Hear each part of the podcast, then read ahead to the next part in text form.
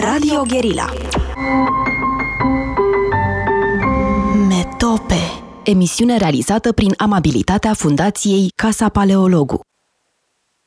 Bine v-am regăsit în emisiunea Metope. Astăzi uh, am ca invitat uh, pe un cercetător pe care îl urmăresc de multă vreme cu mare uh, interes, și anume Tudor Dinu, marele nostru specialist în studii neoelene. A scris o carte remarcată despre Bucureștiul Fanariot, a scris o altă carte ceva mai de mult despre Mavrocordat și Dimitrie Cantemir. Cartea despre care vreau să vorbim astăzi este foarte proaspătă, a apărut foarte recent, da? e caldă încă, și anume Revoluția greacă de la 1821 în România. O revoluție greacă de la 1821 pe teritoriul Moldovei și țării Uh, românești, uh, este, cred, o perspectivă uh, foarte importantă și, aș zice, nouă, pentru noi cel puțin, pentru români, asupra Revoluției de la 1821. Domnule Dinu, vă mulțumesc foarte mult că acceptat invitația mea și vă întreb cum s-a născut proiectul acestei cărți pe care am citit-o realmente pe nerăsuflate.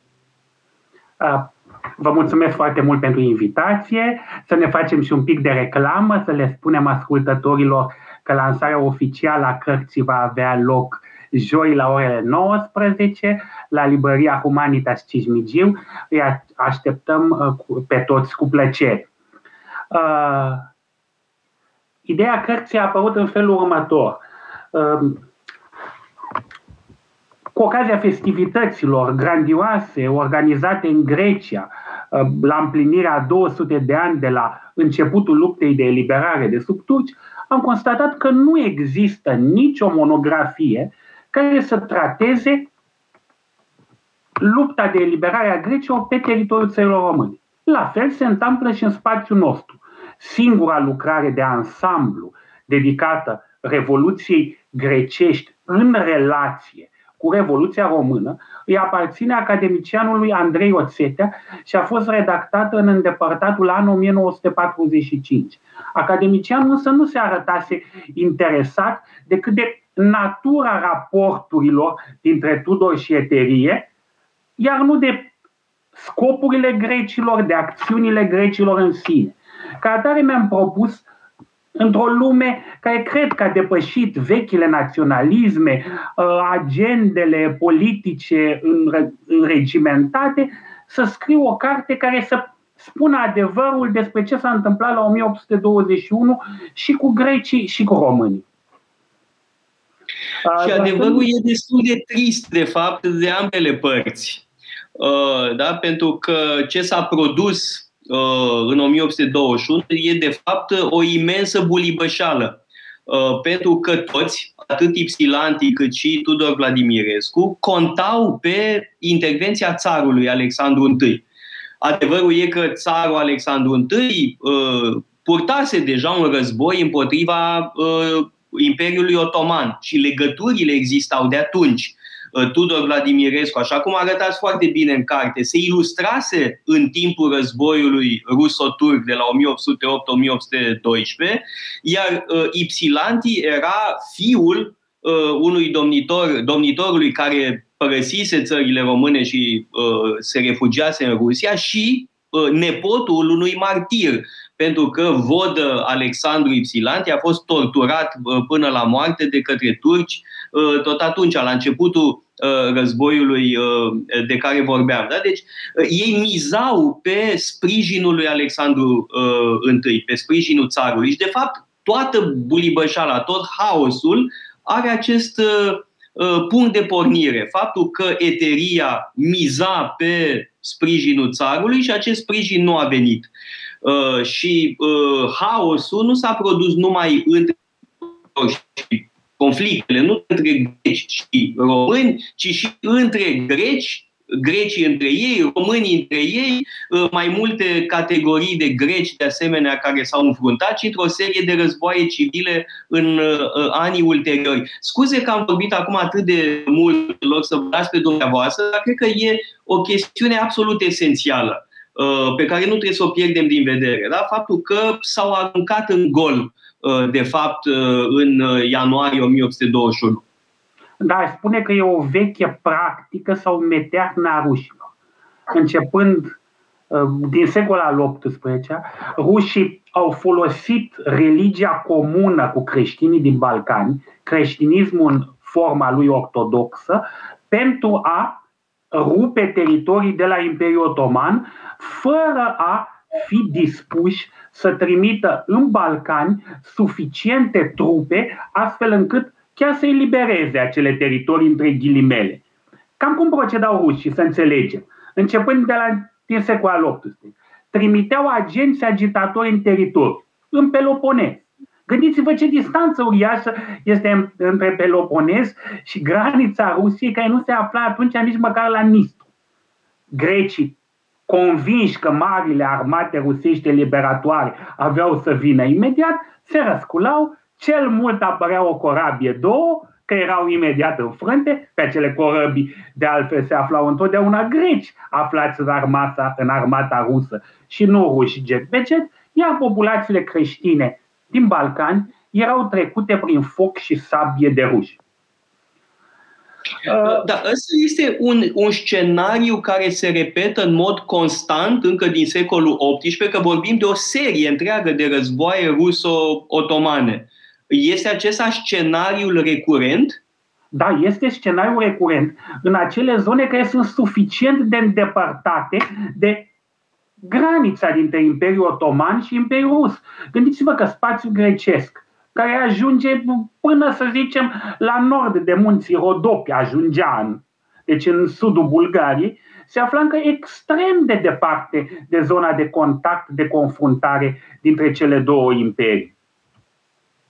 Uh, acum, sigur, avusese loc un episod de natură să încurajeze pe eteriști. Mai exact, cucerirea Basarabii de la Imperiul Otoman, deci de la Moldova, nu atât prin forța armelor, cât prin trădare.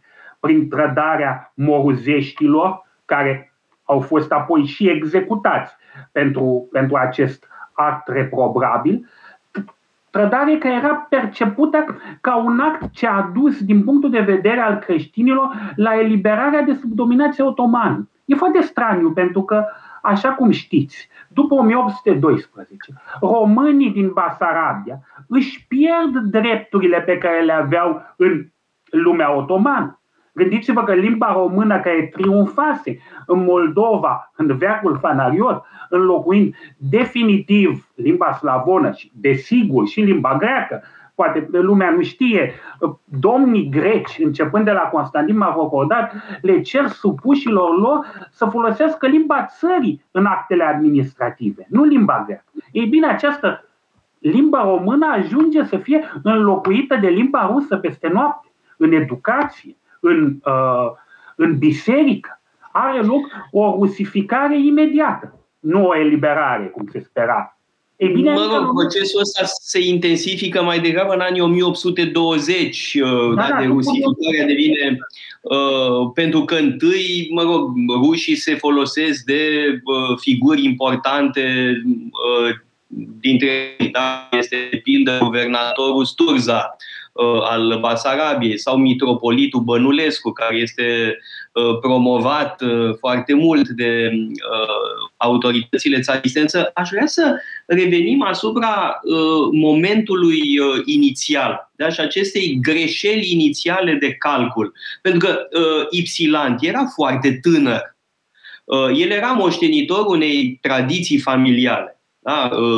Nepot, fiu de unitor, general în armata rusă, tânăr erou, da, fusese grav rănit uh, în războaiele napoleoniene, uh, era o figură care avea o aură cu totul aparte, însă era foarte tânăr, în mod evident lipsit de experiență. Uh, și se aruncă pur și simplu cu capul înainte, mizând că pe faptul că cumva va reuși să forțeze mâna rușilor sau că îi va face să susțină, deși știe, avea mă rog, semnale că acest lucru nu se va produce. Și cred că foarte importantă de asemenea este atitudinea lui Capodia. Uh, pentru că prima alegere a eteriștilor Uh, pentru a fi căpetenia lor sau figura simbolică a fost Capodistria, nu Ipsilanti. Capodistria care era ministru de externe al uh, țarului, trebuie amintit acest lucru. Ori Capodistria fiind mult mai prudent, mult mai experimentat, un diplomat extraordinar, a declinat această onoare atât de periculoasă. Uh, cred că e foarte important acest contrast între, pe de o parte, înțelepciunea lui Capodistria și, de cealaltă parte, eroismul, poate inconștient, al lui Ipsilanti. Da, să, să le spunem uh, ascultătorilor noștri că la baza tuturor aceste acțiuni se găsește așa numita eterie. Eteria a fost o organizație apărută în 1814 la Odessa. Odessa care tocmai ajunsese la granița Imperiului Otoman uh, de către trei negustori, să zicem, faliți, dar foarte patrioți, convinși că Rusia îi va putea ajuta. Era, era un moment în care, spre deosebire de celelalte popoare balcanice, Grecia ajunseseră la o, la o maturitate. Ideile revoluționare franceze se impregnaseră puternic în intelectualitatea și negustorimea greacă. Grecii erau dispuși să investească foarte mult în, în Revoluție, apăruse o pătură greacă foarte bogată, ă, ca urmare nu numai a comerțului pe uscat care se întinsese până în Europa Centrală, până în spațiul german, dar și după 1774, grație recăpătării dreptului grecilor după pacea de la Câciucainalgi de a face comerț pe mare. Ei bine, această organizație secretă de tip masonic care se poate dezvolta foarte bine în țările române care se aflau uh, la adăpost de ochiul foarte vigilent al înaltei porți, întrucât pe teritoriul nostru nu exista decât un număr minim de turci, exista poliția beșlilor, exista un secretar al domnului și o fanfară, cam atât. Ei bine, ei își dau seama, deși militau pentru eliberarea prin propriile forțe, că numai cu ajutorul rușilor pot dobândi independență și, cum a spus foarte corect, se gândesc la ministrul de externe al țarului, ignorând însă contextul politic. În 1815, tocmai se constituise Sfânta Alianță, care își propunea să aducă liniștea în Europa și să mențină statul quo după răsturnarea extraordinară pe care o generase războaiele napoleoniene. Iar țarul devenise și el garantul respectării ordinii europene de până atunci. Ei bine, ministrul de externe al țarului era un grec nobil, un conte din insula Corfu, care avea mai târziu să devină primul lider al statului grec, refuză cu diplomație. De asemenea, știm că Ipsilanti a fost la țar pentru a cere uh, concediu, iar țarul i-a spus când Ipsilanti foarte timid, sunt mărturile fratelui său, uh, a început să zică, știți, uh, să încercăm, i-a tăiat imediat microfonul, am zice noi astăzi, și a zis, sunteți tânăr, entuziast, numai că acum Europa e liniștit. Ipsilanti știe și ține ascuns față de colaboratorii lui faptul că nu va fi susținut în demersul lui revoluționar de ruși. Da, aici apare o întrebare. Uh, pentru că e, e o mare întrebare. El este oare convins că rușii nu vor interveni sau crede că aruncându-se cu capul înainte va forța mâna.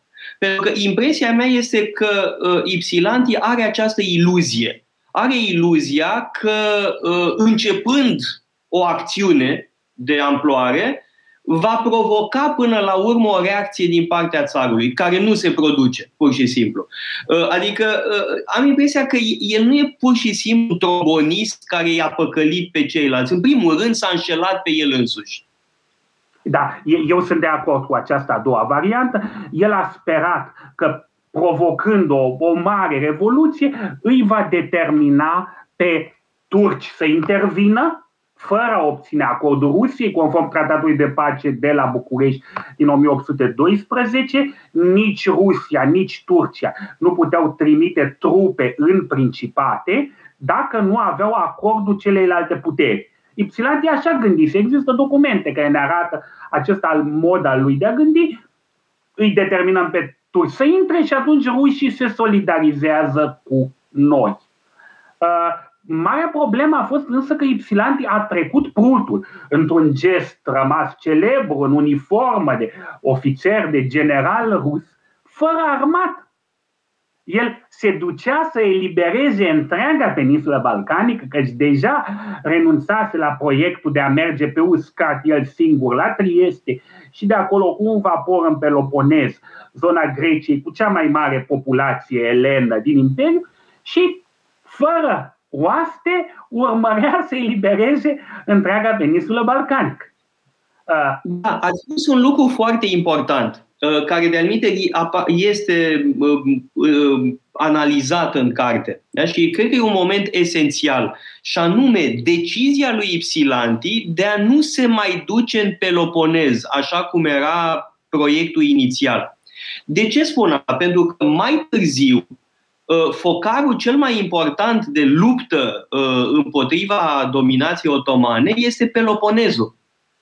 Uh, acolo se vor lupta grecii împotriva turcilor, bun, cu unele victorii, înfrângeri îngrozitoare, da? dar ăla este locul, da? focarul principal al luptei grecești pentru eliberare. Da? Și cum se face totuși că Ipsilanti, în loc să se ducă în Peloponez, uh, vine în Moldova și țara românească. Uh, haideți să facem o scurtă pauză publicitară și așteptăm răspunsul după pauză.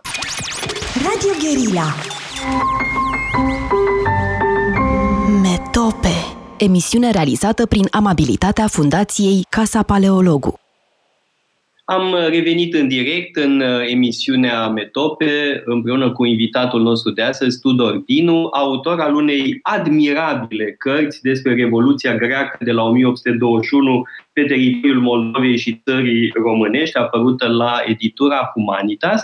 Uh, și înainte de uh, pauză, tocmai ridicasem o întrebare fundamentală legată de decizia lui Alexandru Ipsilanti de a uh, începe uh, revoluția uh, în țările române, uh, de a trece în Moldova, uh, în loc de a se duce în Peloponez, unde, de fapt, mai târziu s-a aflat, cum spuneam, focarul principal al luptei uh, grecești împotriva dominației otomane. Uh, da divergențele de opinie între diversele facțiuni ale ederiei, între diversele facțiuni revoluționare erau uriașe. Drept care s-a decis ca în octombrie 1820 să se reunească toți revoluționarii în carantina de la Ismail, în sudul Basarabiei. Acolo au fost niște confruntări foarte puternice de, de idei. Uh, unii susțineau că pregătirile în Peloponez sunt complete, în Peloponez, pentru că Peloponezul, trebuie să spunem adevărul, era singura zona a Greciei care avea o populație majoritară greacă. Trebuie să ne gândim că stăpânia otomană însemna și o prezență islamică foarte puternică. Nu erau 10% musulmani. Musulmani erau și 50 și 60, în unele zone și peste 70%, nu e așa, în Bosnia, așa cum știm. Cifrele Uh, creștini nu au crescut, evident, după apariția noilor state naționale. Uh, mișcarea din țările române era văzută în acel moment la Ismail numai ca o mișcare de diversiune. Eteria găsise acolo, citez, din planul general al eteriei, care a fost apoi uh, aprobat cu o largă majoritate, găsise pe un anume Tudor, căpetenia bărbaților înarmați din Craiova, pe care îl însărcinase cu Revoluția urma să fie o revoluție la noi, care să folosească exclusiv ca uh, mișcare de diversiune, menită să-i determine pe turci să-și trimită trupe spre nord, ca atare să-i facă pe ruși să intervină în nord, iar grecii să fie liberi în Peloponez. Mai ales că pe teritoriul, peninsulei balcanice, existau și alte tulburări. În, în Epir, în zona vestului Grecii, un pașă albanez foarte ambițios, Ali Pașa de Tepelena, se afla în conflict cu trupele sultanului de multă vreme. Ei bine, lucrurile păreau să arate bine, era un scenariu plauzibil. Numai că, la un moment dat, Ipsilanti, întors la Chișinău după o scurtă boală, își revine și decide să pornească înspre Peloponez. Ne spune confidentul lui de atunci, principe Gheorghe Cantacuzino, îi se spusese că nu sunt gata pregătirile. El a trecut în mod straniu peste această hotărâre luată de apropiații săi și a dat ordin să se strângă trupe în Moldova. El trece granița așteptând ca moldovenii și la noi în sud Tudor Vladimirescu să-i pregătească știre. În Moldova lucrurile stau inimaginabil de bine pentru cât de stranie era această pretenție. Domnul Moldovei, Mihail Suțu, o personalitate remarcabilă, un bărbat frumos, elegant, uh, extrem de elocvent, cult, favorit al marelui vizir, decide să abandoneze totul pentru patrie. Așa cum a decis într-o primă fază Ipsilan. La fel procedează marele postelnic al Moldovei, Iacova Chierizu, o personalitate și mai remarcabilă, unul din cei mai mari autori dramatici ai Greciei la începutul secolului al XIX. Apoi va fi profesor la Universitatea din Geneva, fuge din țările române și este primit la Geneva unde devine profesor. Ca să vă imaginați totuși nivelul de cultură al fanarioților.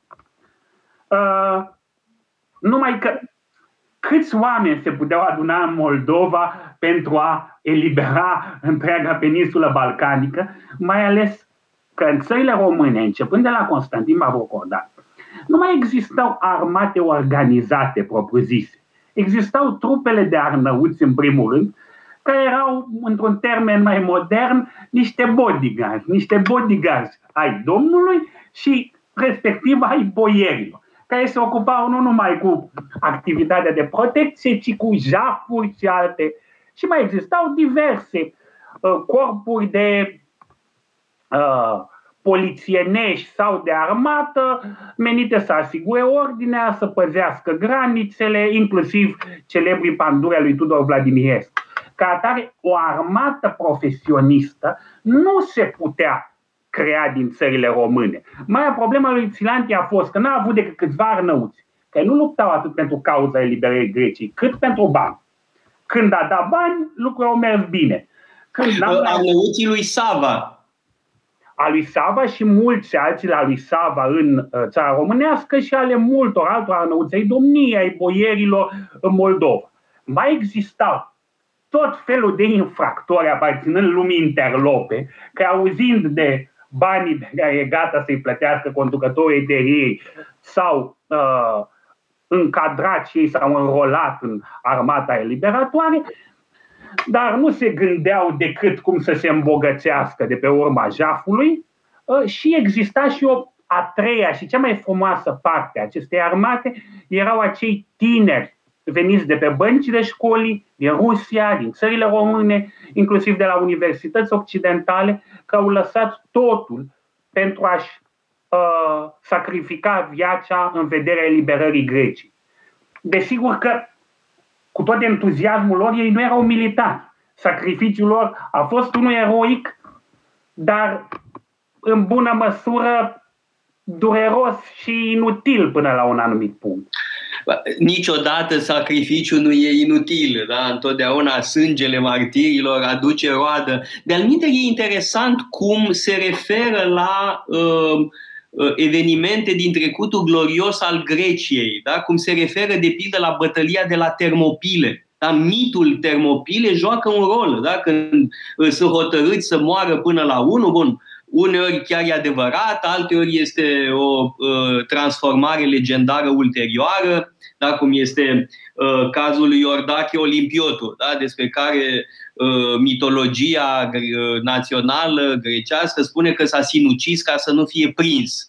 Uh, de fapt, așa cum bine arătați în carte, n-a fost chiar așa. Mă rog, asta nu îi știrbește cu nimic eroismul. Dar aș vrea să deplasăm atenția de la Alexandru Ipsilanti la cealaltă figură, și anume Tudor Vladimirescu, care apare în cartea dumneavoastră ca un um, un ambițios uh, care uh, dăduse foarte bine din coate până în 1821 da? și croise un drum extraordinar. E un fel de, nu știu, Julien Sorel, așa, un fel de ambițios, da? care reușește prin calitățile lui remarcabile să, să devină foarte bogat, da? cum arătați, da? întâi în serviciu unor boieri uh, uh olteni foarte importanți, apoi uh, Uh, pe cont propriu, dă din coate, se afirmă în războiul ruso-turc uh, din 1808-1812 uh, și mi se pare cumva că și el are iluzii. Uh, deși e foarte diferit de Alexandru Ipsilanti. Da? Alexandru Ipsilanti este un principe, un mare aristocrat, în timp ce uh, Tudor Vladimirescu e un om din popor, uh, fără prea multă cultură, care însă și-a croit un drum în viață. Da? Uh, ei sunt foarte diferiți, dar undeva și Tudor Vladimirescu are iluzii. Într-o primă instanță crede și el că uh, țarul Alexandru va interveni, uh, după care înțelege că nu se va întâmpla acest lucru și încearcă să salveze ce poate fi salvat din perspectiva lui și cumva îi se urcă la cap. Da, are uh, ideea că ar putea uh, deveni el domnitorul țării românești, ceea ce evident este o iluzie. Da, uh, Tudor Vladimirescu e o personalitate cu totul fascinantă. Uh, este, aș zice eu, cel mai reușit exemplu de homo novus, cu termenul latin, sau self-made man, pe care îl cunoscuse țările române. Gândiți-vă că n-am avut un astfel de caz de moșnean care ajunge pentru scurtă vreme, practic, să fie domnul Tudor, domnul țărilor române. Această ambiție nu e nimic rău, ambiția totuși mână, mână lumea, nu, nu trebuie să-l, uh, să-l condamnăm chiar atât de tare pentru această ambiție, este extraordinar cum el încearcă toate modalitățile posibile în epocă pentru a se îmbogăți și pentru a face carieră. Cariera armelor, administrația, care aduce bani, negoți și apoi politică. Reușește pentru foarte scurtă vreme să ajungă sluger. El a fost sluger, nu știm exact, știm că doar înainte de 1808 să fi fost una, două, trei luni în timpul uh, ocupației rusești, nu știm cu exactitate.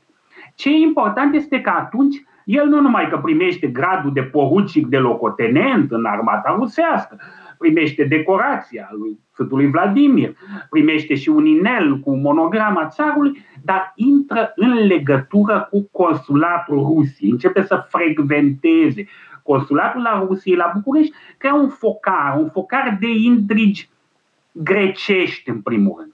Și ce e foarte important, și asta nu s-a remarcat din cât știu eu în istoriografia noastră, pe această filieră intră Tudor în legătură cu ideile liberale de sorginte franțuzească cu privire la emanciparea poporului. Aceste idei pe care nu le va duce la capăt, sigur, drumul lui în această direcție a fost mult exagerat de istoriografia de, uh, de sorginte marxistă, aceste idei le adoptă datorită eteriei. Și trebuie spus de ce acest lucru s-ar putea să vă uimească.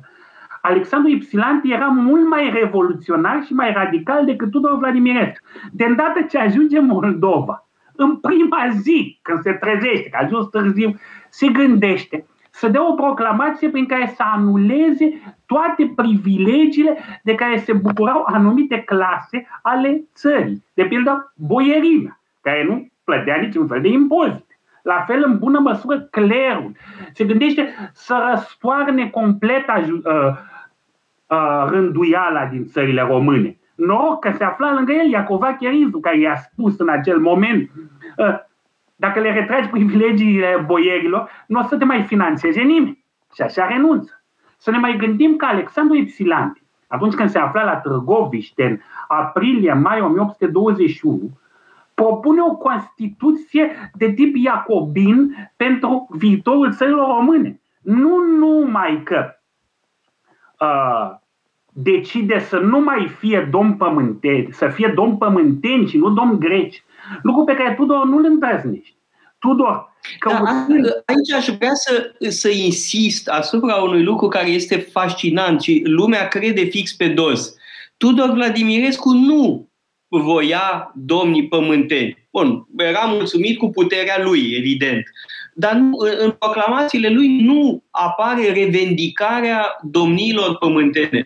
În timp ce Ipsilanti, da, asta este extraordinar Uh, că lucrurile stau exact pe dos în privința asta cel puțin. Da?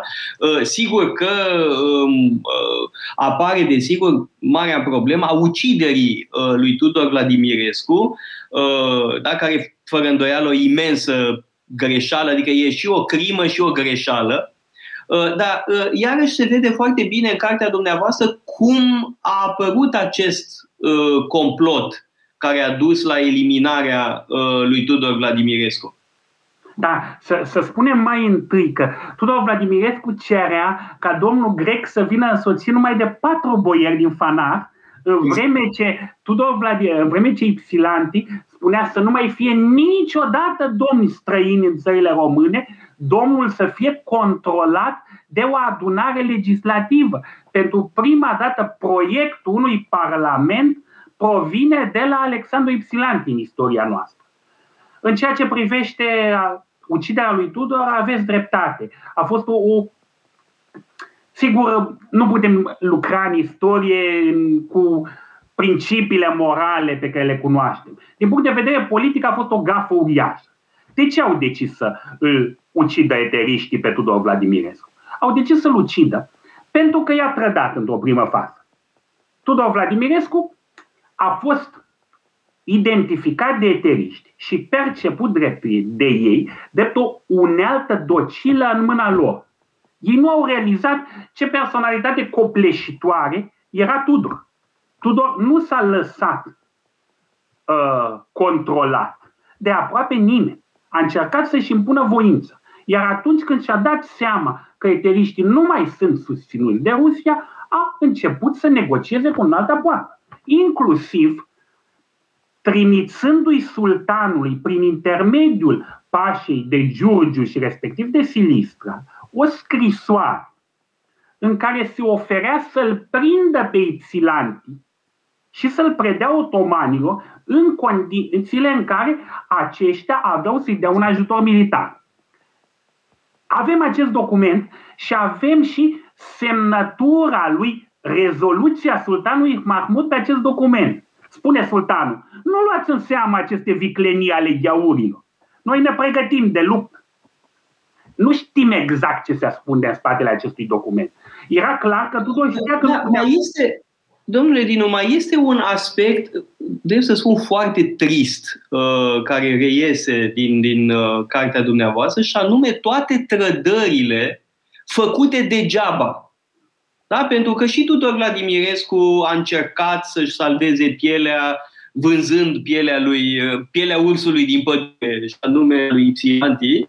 Uh, apoi, cei care l-au trădat pe Tudor la rândul lor și-au făcut iluzii că în felul ăsta uh, vor scăpa uh, și tot așa, adică sunt trădări fără rost.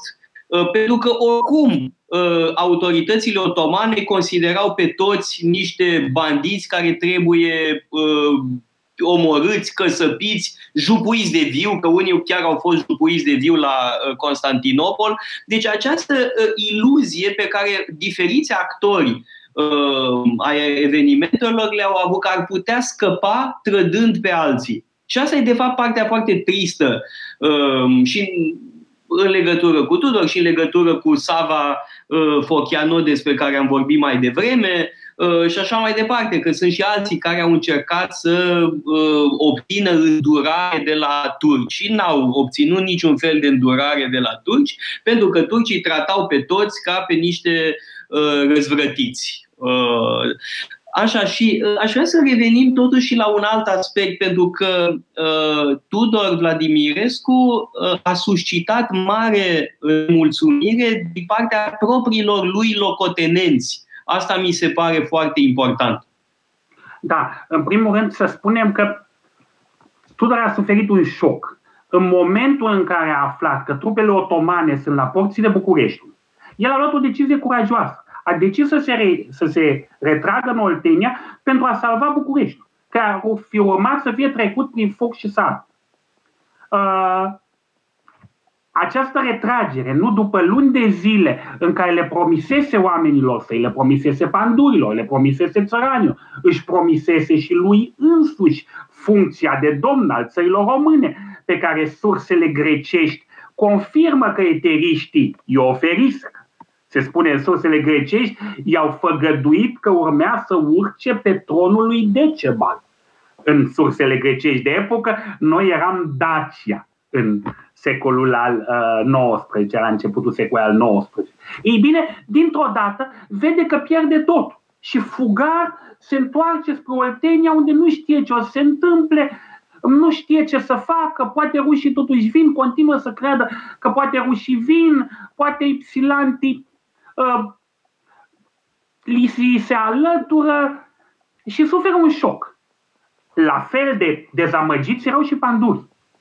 Era momentul în care Tudor trebuia să găsească vorbe de îmbărbătare, că vă amintiți, el era singurul care cunoștea duhul pandurilor și putea să le țină cârma lor. Și în acel moment, în loc să, să caute să refacă acea legătură puternică dintre comandantul militar și soldat, nu face altceva decât să încerce să impună o disciplină de fier, să execute peste 20 de capitani de panduri pentru că au comis mici furtișacuri. Se întâmplă ceva cu Tudor. Dezamăgirea aceasta îl, îl face să uh, piardă legătura cu colaboratorii săi. Dacă ar trebui să găsim însă un vinovat moral pentru uciderea lui Tudor, eu nu l-aș găsi atât pe Ipsilanti, l-aș găsi pe locotenentul lui Tudor, pe cel mai apropiat colaborator al lui. Este Dimitrie Macedonski, cel care, din dorința de a prelua conducerea pandurilor, s-a oferit eteriștilor să-l predea pe Tudor, să-l trădeze, garantându-l lui Iordache Olimpiotu și probabil acesta la rândul lui lui Xilan, că toți pandurii, o forță militară profesionistă și încă mai numeroasă decât cea armate eteriste, aveau să treacă de partea grecilor. Evident, a fost o promisiune falsă, fiindcă pandurii neplătiți, știind că familiile lor, vor, din nordul Olteniei în general, vor cădea pradă invaziei otomane, l-au părăsit. Și să mai spunem un lucru foarte dureros și care nu a fost remarcat de istoriografia noastră, tribunalul care l-a condamnat la moarte pe Tudor, chiar dacă a fost probabil alcătuit la ordinea lui Epsilanti, a fost alcătuit din boieri pământeni. Unii aveau origine greacă, alții nu aveau origine greacă. Din păcate, cei care l-au condamnat la moarte pe Tudor au fost valahi. Uh, mai mult de atât, într-o primă instanță, Alexandru Ipsilanti l-a grațiat. Da, și acesta este un fapt fără precedent în analele dreptului internațional. Grațierea nu poate fi revocată. Uh, aici responsabilitatea ei revine lui Iordache Olimpiotu, un apropiat al lui Tudor, fusese tovarăș de arme încă din perioada războiului ruso-turc de la 1806-1812, uh, Tudor era în viziunea lui Iordache creația sa. El îl promovase pe Tudor, îi oferise tronul de care vorbeam, îi oferise finanțare pentru începutul revoltei. Alături de uh, uh, Iordache, Tudor jurase să meargă până la capăt pentru eliberarea creștinilor din Balcani. Uh, depășind orice fel de naționalisme. În acest superb jurământ pe care l-a descoperit profesorul Oțetean, arhiva din Budapesta, avem textul în limba germană, se spune să nu cumva să zic că grecul că e superior albanezului, că românul e superior bulgarului, cu toți creștinii trebuie să se unească pentru eliberarea de sub islam. Ei bine, Tudor, ei bine, Iordache Olimpiodu consideră executarea lui Tudor drept un pariu personal și insistă foarte mult, prezintă noi dovezi suplimentare și obține această, această execuție cu totul abuzivă, întrucât nu mai era susținută de niciun act.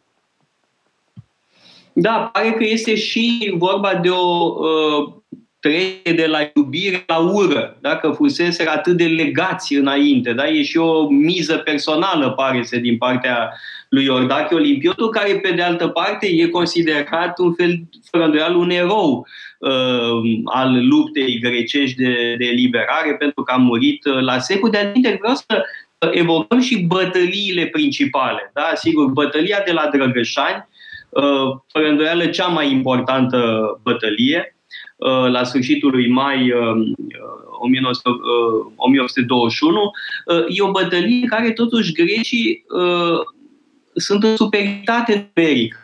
Da? Sunt mai mulți în armata condusă de Ipsilanti și totuși sunt bătuți măr, să zicem, da? pentru că au în fața lor trupe antrenate și chiar de elită, așa cum arătați. Da, au, au mai fost și multe alte greșeli strategice în condiții în care logica din teren ar fi spus că grecii trebuiau să câștige această bătălie. Era singura bătălie pe care grecii aveau șansa reală de a o câștiga. Numai că au, au făcut niște greșeli absolut copilărești. Așa cum știți, zona Drăgășani e una de deal, cu frumoase coline acoperite de viță de vie. Ei nu au avut grijă să ocupe acele coline astfel încât să poată controla toată valea. Uh, s-au dus cei mai mulți dintre luptătorii lor buni pe câmpul de luptă după o noapte de beție prin cramele de la Drăgășani. Uh, au decis să se lupte imediat, fără să mai aștepte o zi, așa cum spunea Iordache Olimpiotu, deși plouase în continuu și toate hainele lor erau luarcă, dar nu numai hainele ci și praful de bușcă. Nu s-au putut aprinde um, fitilurile tunurilor. A fost o, o situație absolut critică. A fost, o, a fost o greșeală uriașă care a făcut să se sacrifice viața luptătorilor din acel batalion sacru la care ne-am referit, e acea formațiune de pedeștri de elită alcătuită de Uh, Alexandru Ipsilandi și de Gheorghe Cantacuzino pe teritoriul țărilor române, la Focșani, pe modelul uh, batalionului Saco, care asigurase hegemonia tebană în secolul al IV-lea înainte de Hristos. Da, iarăși avem aceste referințe antice, da? bălia de la Termopile, batalionul sacru, da? E, e foarte frumos asta, da? cum uh, uh, grecii în lupta lor pentru eliberare mobilizează Uh, mă rog, mari figuri sau mari mituri ale antichității. Uh, răspund acum sau după pauza publicitară? Uh, da, și un, un moment că mai sunt, asta e cea mai importantă bătălie, da, fără îndoială, dar mai sunt altele mai, mai puțin importante despre care vorbiți în carte. Reluăm după pauza publicitară pentru încă câteva minute. Am uh, revenit uh, în direct uh, în emisiunea Metop împreună cu Tudor Dinu, care a publicat o nouă carte remarcabilă, Revoluția greacă de la 1821 pe teritoriul Moldovei și țării românești și aș vrea să evocăm foarte rapid marile bătălii Mă rog, cea mai importantă, evident, e bătălia dezastroasă de la uh, Drăgășani, pierdută de Ipsilanti, care după aceea și fuge uh, din țara românească, dar mai au loc o serie de bătălii mai uh, mici și aș vrea să le evocăm rapid. Da, pe, pe cât de lași și nedemn a fost comportamentul lui Psilanti, care a decis să fugă părăsindu-i pe tovară și săi de luptă, ba chiar atunci când trecea granița s-a grăbit să trimită o proclamație, inclusiv către presa occidentală, în care își înfiera foștii subordonați și nu recunoștea nicio parte de vină, pe atât de eroic a fost comportamentul celor rămași pe teritoriul țărilor române. Mulți, deși știau, era evident că totul era pierdut, au continuat să lupte cu un eroism care pare desprins din povești. Evident că toată această ideologie a eroismului grecilor din antichitate, care era inculcată la sfârșitul secolului al XVIII, la începutul secolului al XIX, în toate școlile grecești din Imperiu și mai ales în academiile domnești de la București și de la Iași, și-a făcut efect. Astfel, grecii au luptat cu un eroism extraordinar pe malul Dunării, la Galați, au luptat la Sculeni, pe malul Prutului, unde rămăseseră singur, spune cronicarul moldovean Manolache Drăghici, Vornicul. Toate lipitorile, toate gunoaiele au fugit și au rămas numai greci adevărați, numai eroi. Toți acești cronicari care le recunosc eroismul tinerilor din batalionul sacru, la Drăgășani, celorlalți greci, erau mari dușmani ai grecilor. Ă, erau nemulțumiți de jefuirea principatelor, de trecerea lor prin foc și sabie. Ei bine, asta ne uimește, cum grecii preferă, în loc să încearcă, în loc să încerce, să fugă în Rusia, se putea fugi în Rusia, în loc să fugă în carantină era deschisă la sculei. Și ei preferă să se să reziste într-o tabie, într-o fortăreață de pământ și de bârne.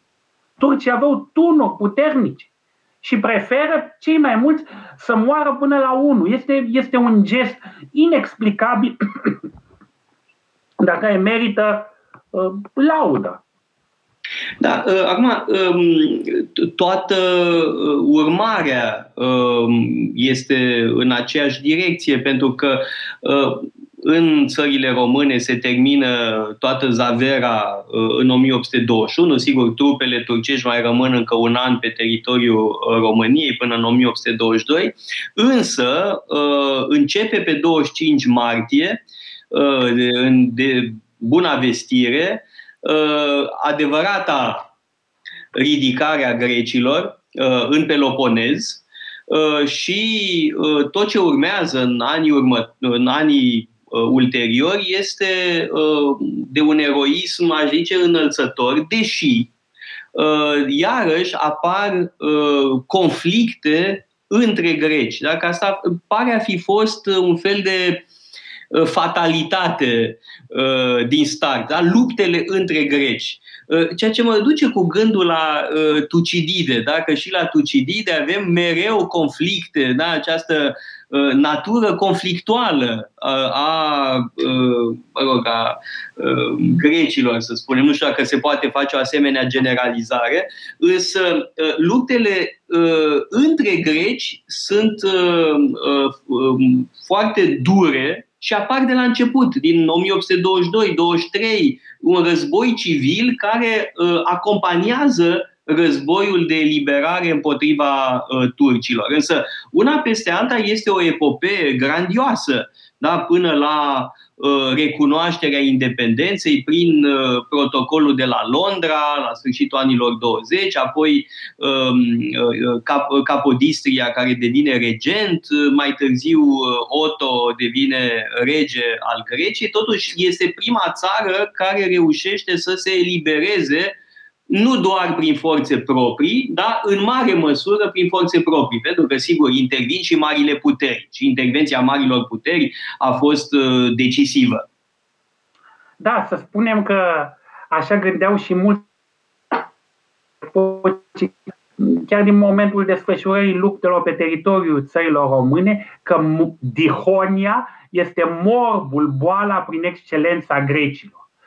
E straniu cum acest această stare conflictuală, această invidie care îi caracteriza pe unii pentru ceilalți, coexistă cu un eroism excepțional.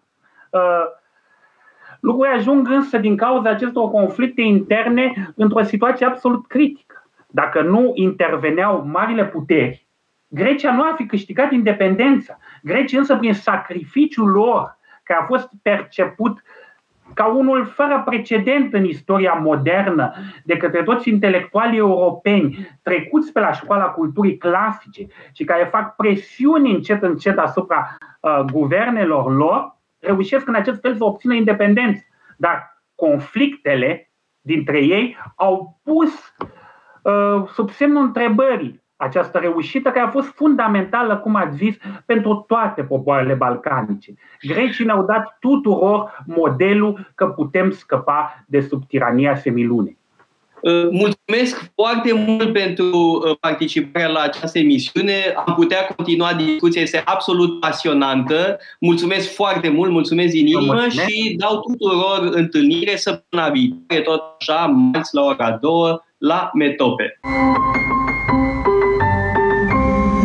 Metope emisiune realizată prin amabilitatea Fundației Casa Paleologu. Radio Guerilla